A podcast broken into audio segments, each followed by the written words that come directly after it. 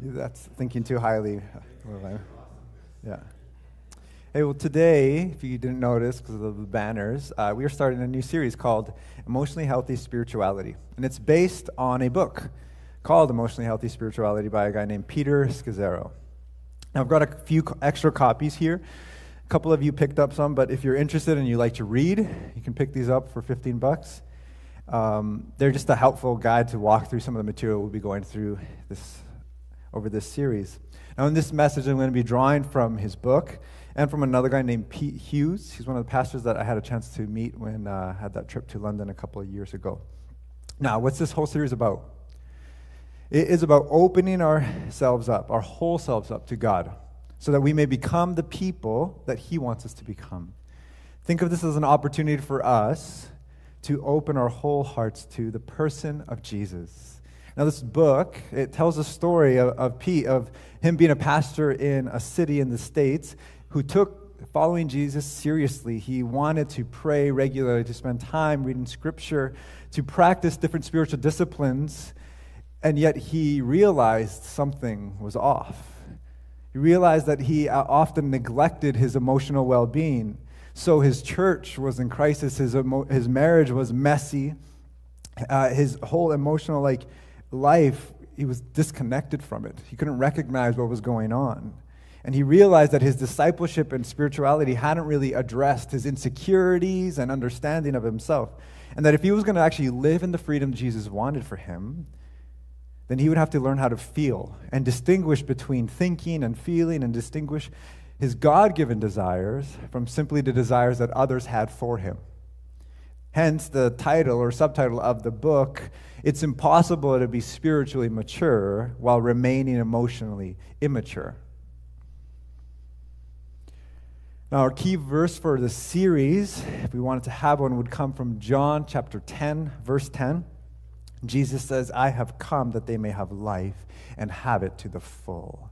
I have come so that you may have life and have it in abundance. And here's the tension that you and I may feel in life is that many of us believe this promise of Jesus, but we realize that we're not actually living in it. That there's this promise that exists, and yet there's a gap between his promise and our reality. There's gap between what we feel, what we walk through, what we live in in our lives, and then what we hear Jesus saying, like life to the full, life abundance. And so rather than experiencing this abundance, our all too common experience is a life filled with low grade anxiety. We'll carry with us these series of disappointments related to unfulfilled promises of our jobs, relationships that are strained or have failed, wounds that we've experienced that remain unresolved. And so instead of abundance, we feel this gap. And that gap feels empty, it feels confusing, and that confusion often leads us to doubt that that promise is really available, and in particular, really available for us. And so, one of the things we want for the series is actually to close that gap. To close that gap. And the way that happens is by opening our hearts fully to Him, by learning to recognize our emotions, because it's in that place that we're going to encounter God. So, this morning, today's guiding passage comes from John chapter 7, verse 37 and 38. This is what it says On the last day of the feast, the great day, Jesus stood up and cried out, If anyone thirsts, let him come to me and drink. Whoever believes in me, as the scripture has said, out of his heart will flow rivers of living water. Father in heaven, we thank you for your son Jesus, and we ask that today we would hear from you that we'd have ears to hear, hearts to respond, and that we would live the life and experience the life that you've intended for us. So, right now, we just quiet all the other voices, other things going on in our minds. We say that we are here to hear from you. Have your way with us, we pray. In Jesus' name, amen. Jesus interrupts this festival that's going on in this moment, and he announces that anyone who's thirsty, anyone who's hurting, anyone who's disappointed with life, who longs for rescue, for salvation, that there's something available in him, to come to him and drink. Because if you believe in me, he'll say, out of your heart will flow streams of living water.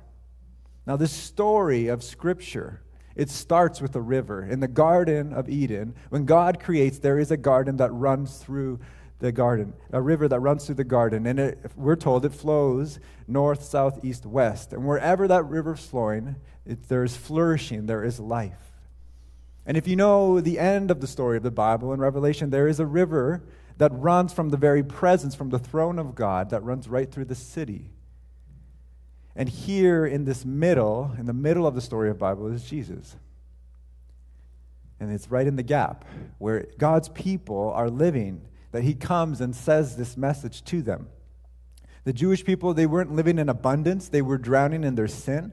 They weren't living in freedom, they were oppressed by the Roman Empire at the time. They were paying heavy taxes to the Romans. They weren't free. They found themselves even under a heavy religious burden at the time.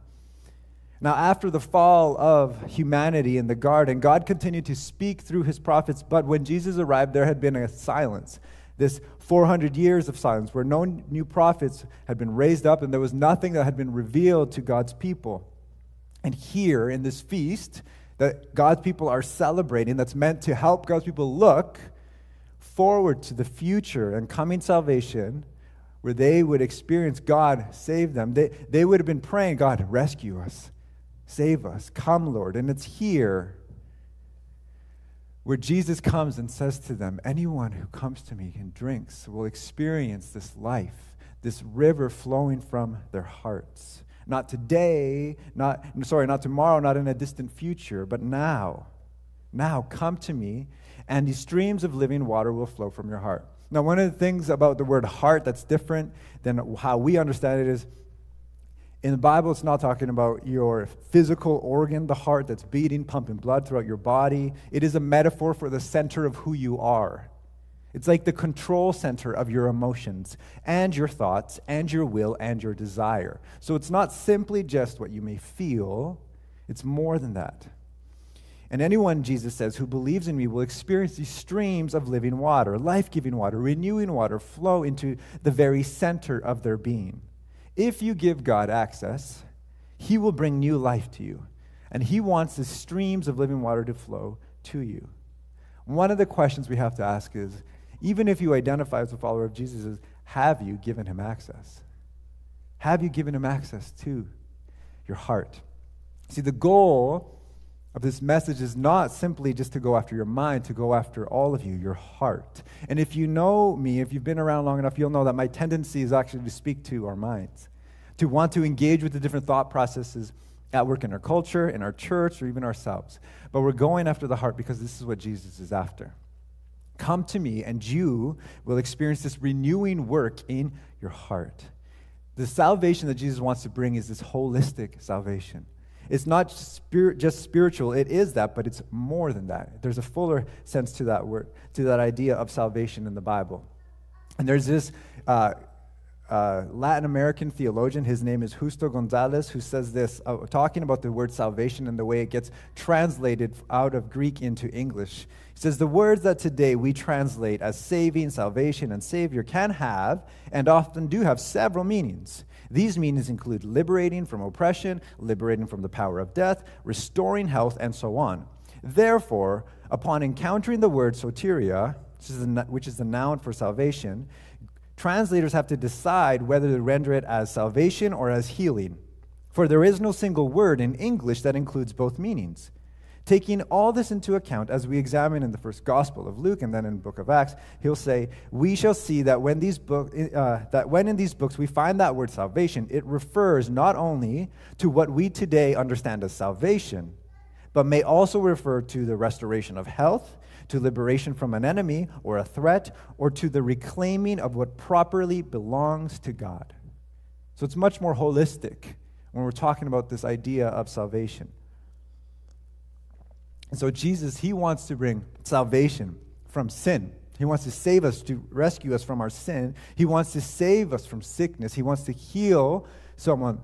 He wants to forgive. And it's that word, salvation. When he forgives, it's using that uh, word of salvation. When he liberates people from demonic oppression, it's that same word. The goal and the prayer is that you and I, all of us, would actually experience more of God's salvation that Jesus has come to bring. How? It's by continuously opening up our lives, every part of our hearts to Jesus.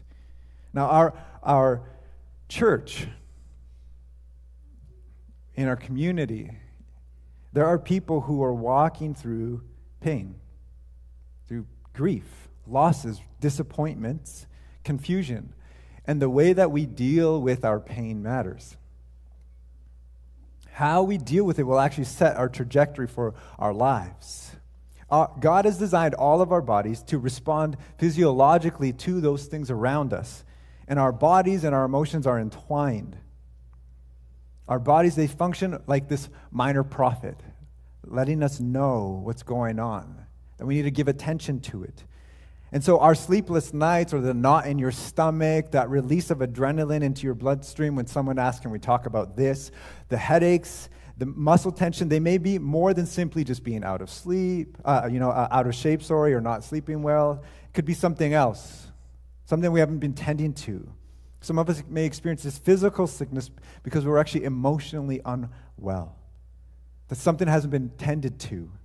And God's way of speaking to us can be actually through our emotions. And we can't just ignore them or dismiss them. But if we're honest with ourselves, we actually do that. There are certain emotions that we actually want to block off.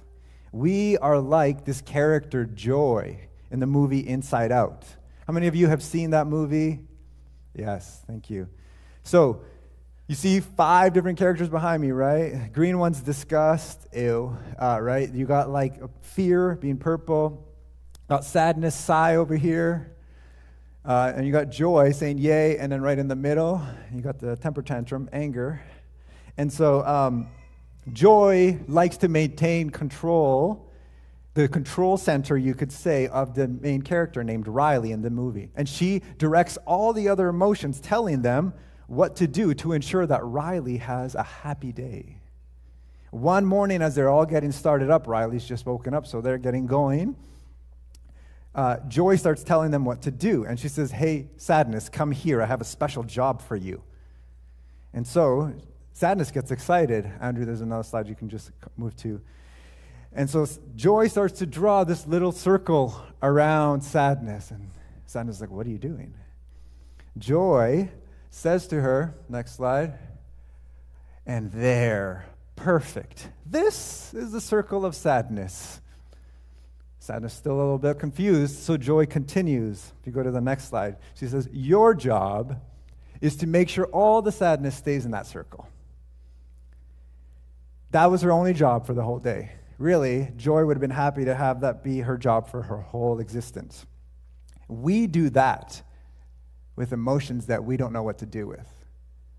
We draw a circle around it and say, don't, don't you step out of that circle. Don't do that. You're not welcome here. And it, com- it happens for a variety of reasons. Some of us might be afraid of sadness or anger. We grew up in families where certain emotions you just weren't allowed to express. You weren't allowed to show them. You weren't allowed to, perhaps, it could be crying, it could be anger, it could even just be this joyful giddiness. You just weren't allowed to be overly expressive. And it may not have been even your, your parents or your grandparents, it could have been a social group that had a lot of influence over you. But here's what it means for you if this is how you've lived that emotion, whatever it is, is just hard to process now. It's hard to recognize when you feel that way. It's hard to know that you're actually feeling it. It's hard to articulate it to yourself, let alone to others. And here's the thing, though speaking from experience, others see it in you, but they don't, but you don't actually know how to articulate. And so Lindsay will be like, You seem kind of anxious right now. And I'm like, oh, I was just starting to wonder if I was feeling anxious. But she's been knowing that I've been behaving in an anxious way for a while, way, way before that's actually been articulated. For all of us, we might be, it might be something different, but there are th- emotions, certain things that we don't know what to do with. And so we try to just keep them away from ourselves. We try to actually bury those emotions. And that is not the way that we were meant to live. That's not the way even Jesus shows us he lives. See, the Bible is full of descriptions of God revealing himself as a God who feels. And humanity has been made in the image of God, a God who has emotions to be, hu- to be emotional is not, uh, isn't just human, it's divine. God displays emotions, and we see that so clearly in the person of Jesus. we see in him what God is like. And he was in touch with his emotions. He didn't suppress them, he wasn't ruled by them, but he allowed himself to feel. Jesus wept at the death of Lazarus. He laughed. He told jokes. He got angry. He overthrew tables in the temple as he saw people turning this place that was meant to be a place of prayer into a place where people weren't even able to worship. Jesus was betrayed. He felt what it was like to be betrayed. He felt sorrow in the Garden of Gethsemane. He felt rejection at the cross. Jesus reveals to us this perfect union between God and humanity. He shows us what God is like, but he also shows us what humanity was meant to be like.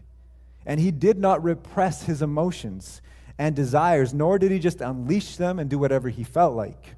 He lived life in constant relationship with God the Father, bringing all of his desires, all of his emotions, these experiences of life to the Father. And so the constant experience of Jesus' life was one of basking in this awareness of his Father's great love for him, in his sorrow and in his joy. And that's what enabled him to trust his Father. And so, if, we, if you and I, if we're going to be able to be fully alive, we have to be in touch with our emotions. They must be part of what we actually bring to Him, not ignoring them.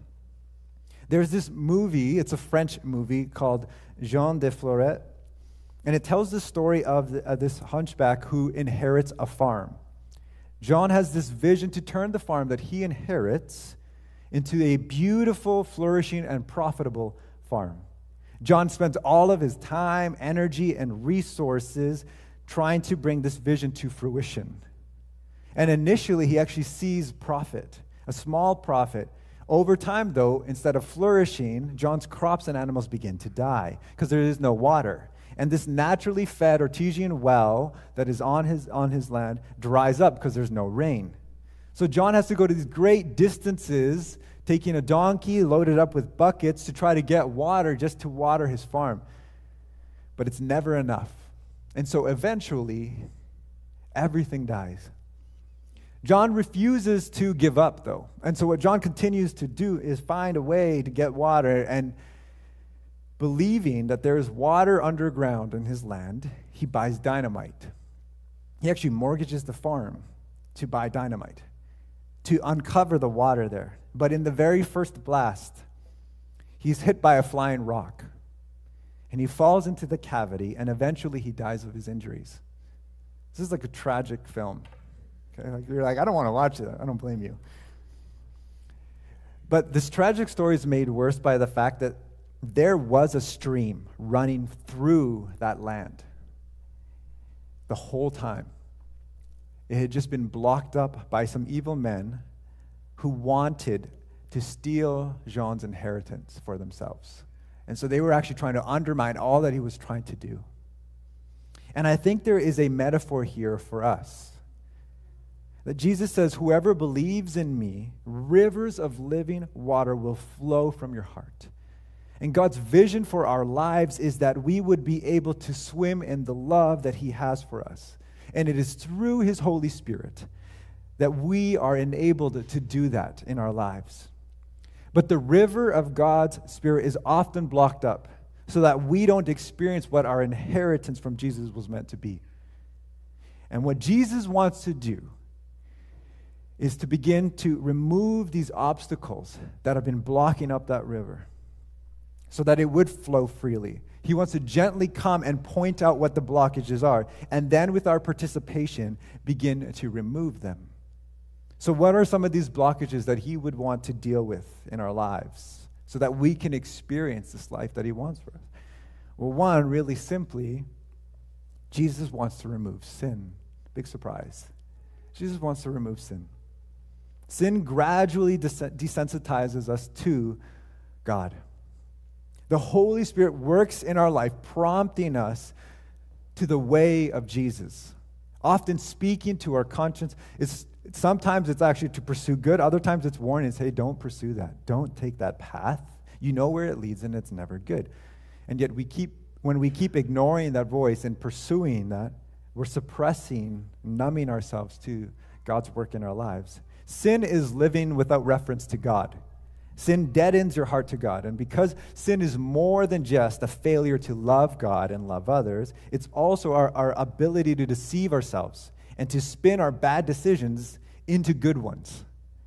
And what Jesus wants to do is remove all sin from your life. God can make you aware of it, but you actually need to turn from it and pursue Him. You have to acknowledge and confess it. And when you do, the river of life that God wants begins to flow more freely into your life. You'll experience for his forgiveness, but also this renewing work in your life. Peter will call some of the first Christians in Acts chapter 3 to turn and put their trust in Jesus. And he says, and so that times of refreshing may come. There is something that comes from repentance, that act of turning away from the direction you were going in and turning towards him, that actually leads to this renewing work in your life. Jesus also wants to reconnect us to our emotions. Why would Jesus do this? Why would he want to reconnect us to our emotions? It's because ignored emotions create a blockage to the transformation that he wants to work in you. For some of us, we have stunted our growth because we have been ignoring emotions. We've been holding on to bitterness, but not thinking about how we're bitter towards this person. I don't want to, I'm not going to give them energy. I'm not going to I'm not going to give any of that stuff. I'm not going to think about it except that anytime they come to mind or they come into your presence, you feel it. Still there, it's just you're trying to keep it in the circle and it keeps trying to hop out. Sadness, stay there. You haven't forgiven them. These emotions just remained buried. And what you're actually doing is burying a part of you part of yourself. Our emotions are like this internal dashboard for life, and you can't ignore them. They let you know that something isn't right, that, need, that something is off, and you need to pay attention to it. And so, ignoring our emotions actually stunts our growth as disciples of Jesus. They put a block on the grace God wants to show you, it hinders the work the Spirit wants to do in you. You need to allow yourself to experience the full weight of your feelings. There's these guys Dan, Allender and Tremper Longman, uh, they write this book called The Cry of the Soul, and they say this. They say, ignoring our emotions is turning our back, not out back, but our back on reality. Listening to our emotions ushers us into reality, and reality is where we meet God. Emotions are the language of the soul, they are the cry that gives the heart a voice. However, we often turn a deaf ear through emotional denial, distortion, or disengagement. We strain out anything disturbing in order to gain tenuous control of our inner, in, inner world. In neglecting our intense emotions, we are false to ourselves and lose a wonderful opportunity to know God. We forget that change comes through brutal honesty and vulnerability before God. One of the things that can happen when we go through significant pain is we numb ourselves you distract yourself. And, and part of that on a short term level is actually really helpful. But the thing is, is that that's not a helpful long term plan, not a helpful long term way to live. And some of us during 2020 found short term ways to cope through pain. But now, those things that were helpful are actually destructive. Some of us found things that, while we were going through very traumatic experiences, really helpful. They're not helping us anymore. And so we keep feeling them come out in relationships with others. And we don't experience the flourishing that God wants for us. And what Jesus is saying is, I want to bring you into this new life. I want you to experience a new season, but it cannot happen unless we actually go and remove that block. So if you want to change, you have to allow yourself to feel these emotions before God. And one of the ways you can begin to participate in this, one way you can do this is by practicing silence before God. And I know I, have had one of you have told me like, yeah, you know what? I don't like silence. I, pretty, I just don't enjoy that. I, I'm good with like some of the other practices. Silence is not for me. So that's why I'm just saying two minutes. You can put on a timer wait for the alarm to go off and just sit there in pain if you have to. But it can be better than that. Sit before God in silence and allow whatever emotions to come up, and then acknowledge those very feelings before God. And you can ask yourself, what am I feeling? Why am I feeling that way? If it's anxiety, why am I feeling anxious? Like, what is at the heart of it? Allowing yourself to go there instead of saying, stay in the circle. And then praying, Lord, what, what would you want me to know? And you may not actually hear something in that moment, and maybe in a conversation as you share with someone else or something, that you begin to get clarity. But don't just ignore that. I just want to give you some beginning of a pathway to begin acknowledging some of these emotions that may be there that we try to ignore or cover up. Because in that place of truth, the truth of God's love and His sovereignty, you can begin to have God actually speak His love, His grace to you into those fears. The third thing Jesus wants to do is He actually wants to reconnect us with the desires of our hearts. Now, I want to be clear. I'm not just saying like any desires. There are desires that come from God. These are desires that are healthy, that bring life, flourishing, that goodness and truth. But here's what has happened in many of us. Some of us have given in to other people's desires for our lives for so long that we don't even recognize that we've been living someone else's life. And it feels hard to consider that maybe there's another way. Some of us, without intending, have prioritized our careers or our other relationships or our education above Jesus for so long that we're out of touch with our God given desires that He put in there when we first started walking with Him. And see, disordered priorities are this blockage to the life that God wants you to experience. And so, if someone were to come to you and ask you, hey, like, what are the longings in your heart? Like, what are the deep desires? You'd say, I don't know. I don't know. Someone would say, well, what, what does your heart say? Oh, you'd say, I have no idea. I haven't listened for a while. I haven't been listening. I'm out of touch. Uh, I don't know. And then you'd say, I think. And you'd begin to go into that place. The renewed heart that Jesus wants for us can easily become calloused and cold when we have these disordered priorities in our life. And Jesus wants to come and soften that heart once again, to breathe new life into it. St. Augustine once wrote, How can you draw close to God when you are far from your own self? And some of us have been in that place. And so he prayed, Grant, Lord, that I may know myself that I may know thee, that I may know you. And it, I, you know, this isn't in my notes, but I, when I was 19, I had a, a moment in my life where it was so clear to me I did not know who I was. That I, I didn't really know God, but I also didn't really know myself. And I felt this like hunger to know God, but also to begin to know who I was, who He said I was.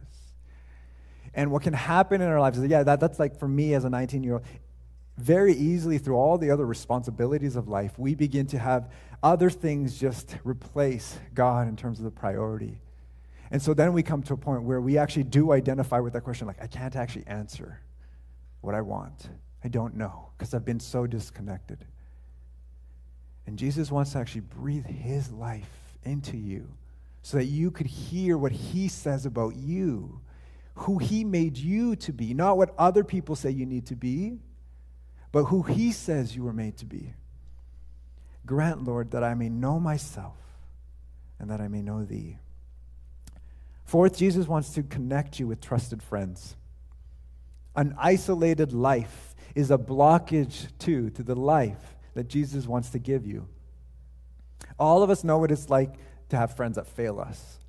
Most of us know what it is like to have someone to confide in, someone who's listened to you, who's stuck with you, who's been committed to you. Those are, that's a gift in your life. Jesus actually wants us to be able to share our lives with others because we have this ability, all of us, we're really good at it, have this ability to deceive ourselves. So it's so great within us that without mature and trusted friends in our lives, we easily fall into this life of living in lies. Now, you don't need to share your life with everybody, but you do need some trusted people, some trusted companions for the journey of transformation that Jesus wants for you. Friends who will tell you the truth, friends who will stick with us even when we make dumb decisions, friends who care about seeing us become who God intended us to be. You need that. If you want another movie example, because we're just on a roll today, in The Lord of the Rings, in The Two Towers, Gandalf comes to Theoden, and he has been having Wormtongue speak all these lies into him, such that the guy looks like he's going to just like croak right there on his throne. And Gandalf comes to him and begins to say, all the, like, speak truth to Theoden about who he is. And he, he grabs his sword, Theoden's sword, and he's like, maybe you'd remember yourself better if you held your sword. And I think we need friends who will be willing to confront and speak truth to us, but with this commitment that they're not going to abandon us, that they're doing it because they know who we are and they want to actually see us become the people God intended for us to be. You cannot become who Jesus actually envisions you to be without others in your life. Just doesn't work that way. And so some of you are like, uh, that sounds great, but I don't have that the beauty of who God is is that He loves to provide. And that you can actually say, Lord, I don't feel like I have that in my life right now, but I want that. Could you lead me and provide that for me? And it gives Him great, great joy to do that. Fifth, Jesus wants to remove all that would inhibit you from experiencing His love. He wants to in, uh, remove all that would inhibit you from experiencing His love. And the way that Jesus wants us to experience this on a regular basis for His people is actually through communion. It's in this meal, this table of mercy. It's a place where we encounter Jesus. He longs to meet with his people, with you. He says, Anyone who is thirsty, come and drink, come to me. You can come to Jesus. And this table that he prepares for us is not a table for those who have been perfectly faithful, those who are perfectly aware of their emotions, who live in touch with them, who have never drawn a circle over a certain emotion. That's not the table that he has. This is a table for those who are thirsty to be made right, who are thirsty and hungry to be made whole, who long to be healed. Jesus says, Come and believe in me, and these rivers of living water will flow out from your heart. So if you identify as a